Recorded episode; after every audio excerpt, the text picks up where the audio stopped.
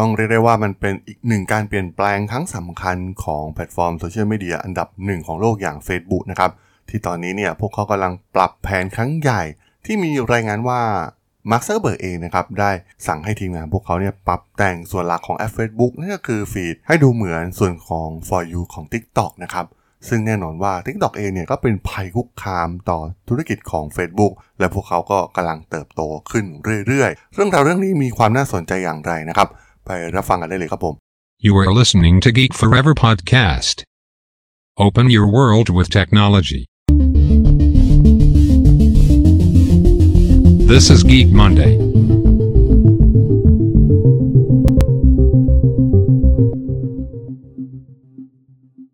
สวัสดีครับ ผมดนทลาดนจากดอดนบล็อกนะครับ และนี่คือรายการกิมันเดย์นะครับ รายการที่จะมายกตัวอย่างเคสสตัดดี้ทางธุรกิจที่มีความน่าสนใจนะครับ วันนี้มา พูดถึงเครือข่ายโซเชียลมีเดียยักษ์ใหญ่อย่าง Facebook นะครับที่กำลังจะมีการปรับตัวครั้งใหญ่หลังจากที่เกิดภัยคุกคามที่สำคัญนะครับ โดยเฉพาะจาก TikTok เองที่แย่งชิงส่วนแบ่งการตลาด โดยเฉพาะกลุ่มหลักที่ Facebook เนี่ยค่อนข้างห่วงแหนมากๆ นั่นก็คือกลุ่มวัยรุ่นนั่นเองนะครับ เพราะว่าอย่างที่รู้กันนะครับว่า Facebook เองเนี่ยเติบโตขึ้นมาในตอนแรก เริ่มจากกลุ่มวัยรุ่น กลุ่ม คนที่อยู่ในมหาวิทยาลัยนะครับ ก่อนที่มันจะแพร่กระจายไปสู่กลุ่มคนทั่วไป ซึ่งกลุ่มกลุ่มนี้เนี่ยเป็นกลุ่มที่สำคัญมากๆ เพราะเป็นกลุ่มเมนหลักที่จะทำให้ผู้บริโภคกลุ่มอื่นๆเนี่ยมีโอกาสเปลี่ยนพฤติกรรมค่อนข้างสูงนะครับ ตอนนี้มันก็ได้เริ่มเกิดการเปลี่ยนแปลงบางอย่างแล้วนะครับในตัวแอป Facebook เองที่ส่วนของเรียวนะครับที่ รูปแบบคล้ายๆตัว TikTok เลยนะครับ เป็นวิดีโอแบบสั้นกำลังได้รับความนิยมเป็นอย่างมากนะครับ เราจะเห็นได้ว่าหากเราเลื่อนไปดูในส่วนของเรียวเองเนี่ย คลิปวิดีโอต่างๆที่โผล่ขึ้นมาเนี่ยยอดวิวยอด engagement เนี่ยจะสูงมากๆนะครับ แล้วก็มันจะไปลดทอนส่วนอื่นๆ หน้าฟีดแบบอื่นๆ ข่าวคอนเทนต์จากเพจต่างๆเนี่ยมันก็เริ่มลดน้อยลงไปนะครับ ซึ่งเรื่องนี้เนี่ยค่อนข้าง Impact มากๆนะครับ มันส่งผลกระทบเป็นวงกว้าง เพราะว่ามันยังมีหลายธุรกิจนะครับที่พึ่งพา Facebook เป็นหลักอยู่ แล้วก็กลุ่มลูกค้าฐานหลักของพวกเขาเนี่ยก็อยู่ใน Facebook รวมถึงพฤติกรรมอื่นๆนะครับ เช่นการอ่าน การเสพวิดีโอแบบยาวๆหน่อยนะครับ ซึ่งผมก็มองว่ามันมีกลุ่มผู้คนอีกหลายกลุ่มนะครับ ที่ใช้งานในส่วนนี้ของ Facebook ไม่ได้สนใจคลิปวิดีโอแบบสั้นๆ แบบ TikTok นะครับ อย่าง TikTok เองเนี่ย ส่วนตัวผมเองก็ใช้น้อยมากๆนะครับ ก็ไม่ได้เป็นกลุ่มฐานลูกค้าหลักของพวกเขาแต่อย่างใด ซึ่งกลุ่มนี้เนี่ยมันก็ค่อนข้างสำคัญนะครับกับ Facebook เพราะว่าหากพวกเขาเนี่ยคิดจะปรับ เปลี่ยนรูปแบบของอัลกอริทึมใหม่ที่จะไปเน้นวิดีโอสั้นๆเนี่ยมันก็ส่งผลนะครับต่อกลุ่มผู้ใช้งานที่ต้องการเสพอะไรที่ไม่ใช่แบบ TikTok ถึงแม้ตอนนี้เนี่ย TikTok จะสามารถแย่งชิงฐานลูกค้าไปได้มากนะครับ กลุ่มคนสูงอายุรวมถึงกลุ่มวัยทำงานนะครับ มันมีคอนเทนต์ที่หลากหลายมากขึ้นนะครับ มันไม่ใช่แค่คอนเทนต์แนว entertainment แบบช่วงแรกที่พวกเขาเข้ามานะครับ ตอนนี้ก็มีสายความรู้ต่างๆมากมาย มี TikTok อินฟลูเอนเซอร์เกิดขึ้นมากมายแล้วครับ แล้วก็ร่ำรวยกันไป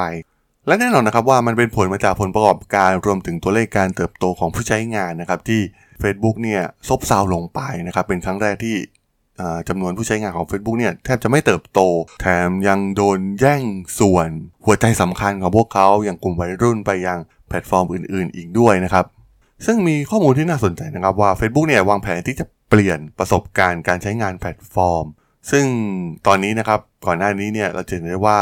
สัดส่วนของโพสต์ที่มาจากคนที่เราไม่ได้ไปไลค์หรือว่าไป Follow เนี่ยมีสัดส่วนเพียงแค่สิของเนื้อหาในฟีดของเรานะครับ แต่ว่าถ้า Facebook คิดจะไปเรียนแบบ TikTok เองเนี่ยแทบจะทุกวิดีโอที่ผู้ใช้เห็นของ TikTok เนี่ยมันมาจากการสุ่มนะครับจากอัลกอริทึมของ TikTok เอง นั่นทำให้ส่งผลกระทบโดยตรงนะครับ ต่อกลุ่มที่อุตสาห์สร้างฐานแฟนมาอย่างยาวนานนะครับ บางคนก็ ลงทุนไปมหาศาลนะครับกว่าจะได้ยอด Follow มา สุดท้าย Facebook ก็ไม่ให้ความสำคัญเอาดื้อๆนะครับในตอนนี้ที่จะมีการปรับปรุงอัลกอริทึมครั้งใหม่ครั้งใหญ่ของพวกเขา ซึ่งก่อนหน้านี้เนี่ยก็มีการปรับครั้งใหญ่ไปแล้วครั้งหนึ่งนะครับ ก่อนหน้านี้ที่เน้นในเรื่องของเพื่อนมากขึ้นนะครับ แล้วก็ลดการมองเห็นของเพจให้น้อยลงไป แต่ว่ามารอบนี้เนี่ยเป็นการเปลี่ยนแปลงอย่างสิ้นเชิงอีกครั้งนะครับ เป็นการนำเอาคนที่ เราไม่ได้ follow เนี่ยเข้ามาให้เห็นมากยิ่งขึ้นนะครับ ซึ่งตอนนี้มันก็เห็นชัดเจนแล้วนะครับ ในเรียวเอง คนที่เราแทบจะไม่ได้ Follow เลยนะครับ ก็โผล่เข้ามา แต่ว่ามันก็มียอด engagement ที่ถือว่าน่าสนใจนะครับ คนก็สนใจกันเยอะ แน่นอนว่ามันเป็นการเรียนแบบ แล้วก็ได้ผลที่ดีมากๆของ Facebook เอง ถ้าเทียบในแง่ของการ engagement กับแพลตฟอร์มนะครับ คือถ้ามองในมุมของ Facebook เองเนี่ยมันก็เหมือนกับบริษัทเนี่ยต้องการปกป้องฐานของพวกเขานะครับกลุ่มหลักอย่างที่กล่าวไปก็คือกลุ่มวัยรุ่นไม่ให้ย้ายหนีแอปจากพวกเขาไป ซึ่งตอนนี้เนี่ยวัยรุ่นก็แทบจะไม่ค่อยใช้ Facebook กันแล้วนะครับ ส่วนใหญ่ก็จะไปใช้ TikTok เองหรือว่าใน Twitter หรืออีกส่วนหนึ่งก็คือ Instagram นะครับที่ยังมีกลุ่มวัยรุ่นอยู่บ้าง แต่ก็ต้องบอกว่า สิ่งที่ TikTok ทำเนี่ยเขาก็ใช้ประสบการณ์จากฐานข้อมูล รวมถึงการเติบโตมาอย่างยาวนานนะครับ สิ่งที่เราได้เห็นจากอัลกอริทึมการคัดเลือกวิดีโอที่จะมาโชว์ให้เราได้ดูเป็นลำดับถัดไปเนี่ยถือเป็นคีย์หลักแห่งความสำเร็จของ TikTok เลยก็ว่าได้นะครับ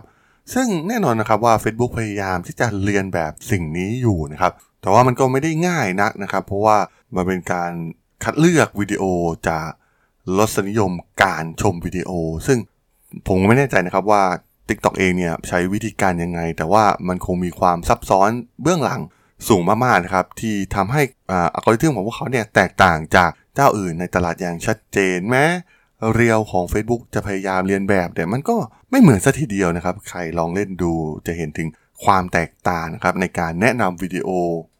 และที่สำคัญ TikTok เองก็ไม่หยุดยั้งในการพัฒนานวัตกรรม อะไรต่างๆ ลูกเล่นมีเยอะมากๆนะครับ TikTok เนี่ยเข้าใจความต้องการของยูเซอร์จริง ๆ กลุ่มผู้ใช้ของพวกเขาเนี่ยมันชัดเจนมากๆนะครับแล้วก็พอหลุดเข้าไปในแอปของพวกเขาเนี่ยมันอยู่แป๊บๆไม่ได้นะครับ มันดึงดูดให้เราเนี่ยอยู่กับแพลตฟอร์มนานมากๆนะครับ ซึ่งเป็น key สำคัญมากๆในการแย่ง eyeball จากแพลตฟอร์มอื่นๆนะครับ มันส่งผลกระทบไปทุกๆแพลตฟอร์มนะครับ หรือแม้กระทั่ง YouTube เองก็ตามนะครับ ก็ถูกแย่งส่วนแบ่ง ในส่วนนี้ไป ก็มีการพยายามทำ YouTube Short นะครับ เพื่อมาแก้เกมในสิ่งที่ TikTok ทำแต่ว่าฐานผู้ใช้งาน YouTube หลักเนี่ย ส่วนใหญ่ก็เข้าไปเพื่อเสพกับคอนเทนต์ที่มันยาวๆอยู่แล้วนะครับ ก็ส่วนใหญ่ไม่ไม่ได้สนใจในส่วนของวิดีโอแบบสั้นๆ สักเท่าไหร่นะครับ แล้วก็ส่วนใหญ่ก็มาจากการค้นหา ซะเป็นหลักนะครับ ซึ่งมันเป็นจุดเด่นอีกอย่างหนึ่งที่ YouTube มีเหนือกว่าในเรื่องวิดีโอ และที่สำคัญพวกเขาพัฒนาแพลตฟอร์มมายาวนานมากๆนะครับ ตอนนี้เนี่ยฐานผู้ใช้งานก็จำนวนมหาศาล สิ่งที่น่ากังวลก็คงจะเป็นทาง Facebook เองมากกว่านะครับ เพราะก่อนหน้านี้เนี่ยศัตรูไหนเข้ามาเนี่ย Facebook ก็มีวิธีการจัดการได้หมดนะครับ ไม่ว่าจะเป็นการเทคโอเวอร์กิจการไปเลย ซื้อกิจการซื้อ